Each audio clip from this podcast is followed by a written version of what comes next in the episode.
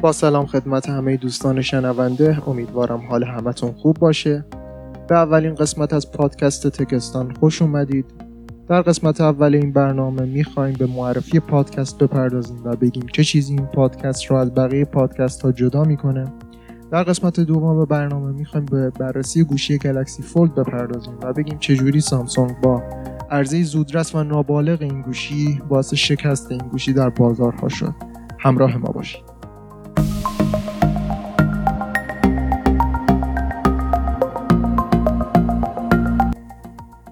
به اولین بخش پادکست تکستان خوش اومدید. ارفان هستم و به عنوان مجری این پادکست در خدمت شما. می‌خوایم که در مورد این پادکست بیشتر توضیح بدیم و بگیم هدف وجودی این پادکست چیه. خب اگه این روزا به سایت های تکنولوژی مثل دیجیاتو مثل زومیت مراجعه کنیم و در مورد یک موضوعی که تازه پسش داغ شده مثلا پیکسل 3A که همین چند روز پیش معرفی شد بریم تنها به ارائه مشخصات و سخت افزار و نرم افزار گوشی می‌رسیم و بررسی های عمقی تری در موردش هنوز وجود نداره. ما تو این پادکست می‌خوایم این خلا رو از بین ببریم و به بررسی عمقی این گوشی بپردازیم. مثلا گوشی پیکسل 3A که همین چند روز پیش معرفی شد بررسی می‌کنیم که آیا این گوشی قابلیت این رو داره که چند سال دوام بیاره و آیا پیکسل 3 که چند ماه از ارزش میگذره و قیمتش افت کرده آیا اون بیشتر میارزه یا پیکسل 3A و این بررسی ها رو شما تو این سایت ها هنوز نمی‌تونید پیدا کنید و مشابه این بررسی ها رو ما تو سایت های دیگه مثل ورج که سایت های انگلیسی زبان هستند و حتی یوتیوبر های دیگه مثل Unbox Therapy که و بقیه یوتیوبر ها اینها می‌تونن این کمک رو به شما بکنن ولی ما هدفمون فارسی زبانان هست و این پادکست به این منظور فراهم شده.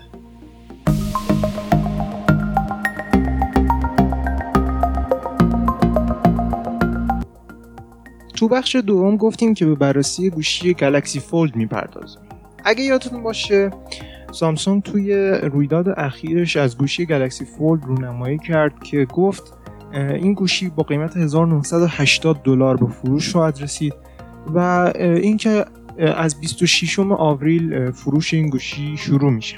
خب اگه بخوایم مشخصات این گوشی رو به صورت مختصر مرور کنیم میشه گفت که در حالت باز از صفحه نمایش 7.3 اینچی با قابلیت HDR10 پلاس بهره می‌بره و در حالت بسته از صفحه نمایش 4.6 اینچی که با نسبت تصویر 21 بر 9 هست استفاده می‌کنه که این یک صفحه نمایش خیلی درازی رو به ما میده. پردازنده این گوشی اسنپدراگون 855 که همونجور که می‌دونیم اسنپدراگون 855 از با طراحی 7 نانومتری ساخته شده و این مصرف انرژی کمتری نسبت به نسل‌های قبل از خودش داره. میشه گفت که این گوشی با دو سیم کارت عرضه میشه. یک سیم کارت حقیقی که از 5G پشتیبانی می‌کنه و سیم کارت eSIM ی که ما تو گوشی های Ten S Plus و Ten S اپل سال گذشته دیدیم که بجز چین در بقیه جاها به صورت eSIM عرضه میشه. سیم کارت دومش سه تا دوربین در پشت همون سه تا دوربینی که در گوشی تنس پلاس می‌بینیم و دو دوربین در حالت باز این گوشی در داخل صفحه نمایشه و یک دوربین هم در حالت بسته گوشی و در جلوی صفحه نمایش کوچکتر قرار گرفت.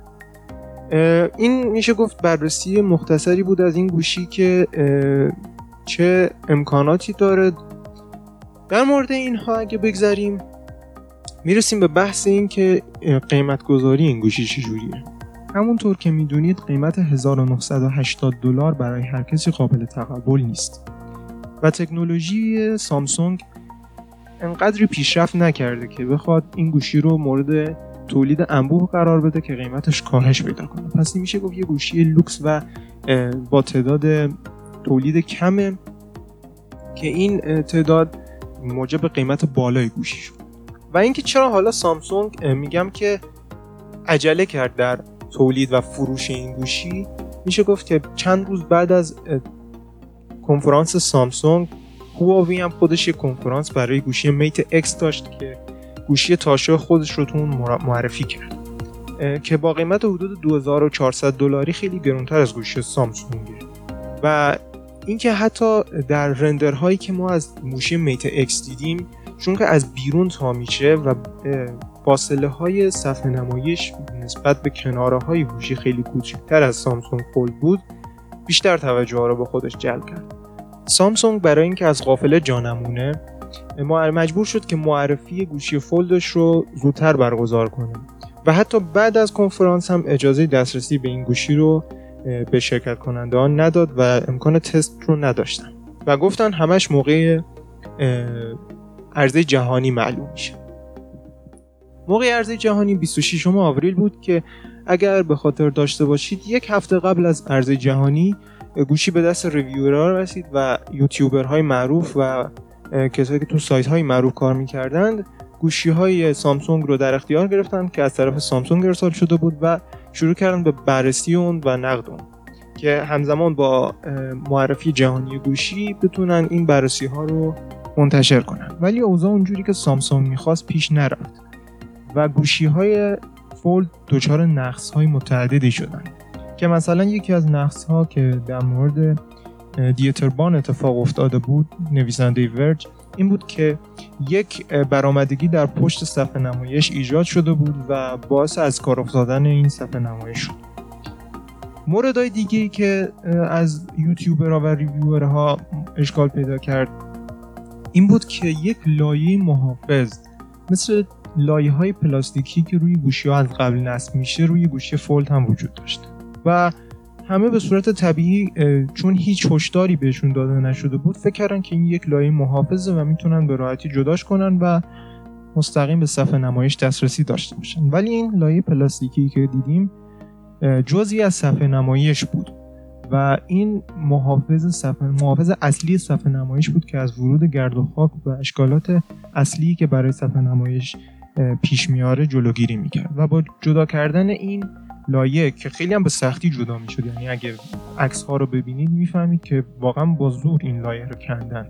ولی لایه از این لایه که به طور معمول روی گوشی هست خیلی راحت جدا میشه. و با جدا کردن اون لایه دیدن که همه صفحه نمایش ها بعد از یک یا دو روز از کار افتاد. اگر با این صفحه نمایش به صورت ملایم برخورد بشه و از قرار دادن کنار گرد و خاک و سنگ های ریز جلوگیری بشه میشه از صفحه نمایش به خوبی استفاده کرد. ولی اگر دقت کنین می‌بینین که بالا و پایین صفحه نمایش در قسمتی که صفحه نمایش خم میشه یک سری فاصله بین صفحه نمایش و اون پلاستیکی که گفتم وجود داشت و گرد و خاک به هر صورتی وارد اون قسمت ها میشه. یعنی سامسونگ هیچ فکری در این باره نکرده که ممکنه بعد از یک مدت بعد از یک ماه بعد از دو ماه گرد و خاک وارد صفحه نمایش بشه و صفحه نمایش به کل کار بیفته. و حتی در قسمتی که صفحه نمایش خم میشه در پشت دستگاه ما شاهد فضای بزرگی هستیم که قطعات تاشونده گوشی اگه اینجوری بدونیم بگیم تو اون قسمت قرار دارن. حالا وقتی که گوشی بسته است یک فلز اصلی که اون قطعات رو نگه داشته بیرون قرار داره و هر چیزی ممکنه بهش بچسبه مثل گرد و خاک یا سنگ های خیلی ریز. وقتی که گوشی باز میشه اون فلز به داخل میره و دو طرف گوشی به هم می‌رسن و هر چی که به اون فلز پشتی چسبیده بود به داخل گوشی میره و باعث از کار انداختن گوشی میشه. خود سامسونگ تستایی رو انجام داده بود که به وسیله ربات این گوشی رو چند هزار بار باز و بسته می‌کرد. ولی چیزی که سامسونگ در نظر نگرفته بود این فاکتور گرد و خاک بود که میشه گفت امروزه مخربترین چیز برای دستگاه های الکترونیکیه. و همینطور که دیدیم توسط گرد خاک بیشتر ریویو یونیت ها از کار افتاد و سامسونگ همه اونها رو پس گرفت. بعد از اون یک اطلاعیه بیرون داد و عذرخواهی کرد و گفت که سعی می‌کنه تا روز تولید و روز عرضه این گوشی ها این ایرادات رو برطرف کنه. و بعد از اون اطلاعیه دیگه ای داد که گفت این گوشی تا اطلاع ثانوی در دسترس عموم قرار نمی‌گیره تا وقتی که تمام اشکالاتش برطرف بشه. همین چند روز پیش بود که سامسونگ یک اطلاعیه دیگه داد و گفت که هر کسی که مایل نیست دیگه این گوشی رو داشته باشه می‌تونه درخواست خودش رو پس بگیره و پول خودش رو پس بگیره و کسایی که مایل باشن این گوشی تا به مدت نامعلومی به تعویق افتاده ارزش. و احتمالا حالا سامسونگ زیر فشار قانون دولت آمریکا که میگه اگر کسی نتونه پیش فروش خودش رو تا روزی که مقرر کرده عرضه کنه باید گزینه پس دادن پول رو در اختیار مشتریا قرار بده. و این داستانی بود که در مورد فولد پیش اومد و هنوز میت اکس مونده و می‌دونیم که اون ممکنه حتی بعدتر از سامسونگ باشه ولی چون ارزش در مهر ماه امسال قرار بوده که انجام بشه هواوی هنوز مهلت داره که کارهای خودش رو برای این گوشی انجام بده. ولی چون همونطور که می‌دونیم شیشه رو نمیشه فعلا خم کرد و باید این گوشی ها با صفحه پلاستیکی عرضه بشن و صفحه پلاستیکی هم نسبت به خیلی از چیزها مقاوم نیست و می‌تونه راحت خط و خش برداره و این یک موضوع مهم برای گوشی های تاشوه که هنوز به اون بلوغ نهایی که بتونن وارد جیب همه بشن نرسیده. امیدوارم که از این پادکست خوشتون اومده باشه. تا قسمت بعدی خدا نگهدار.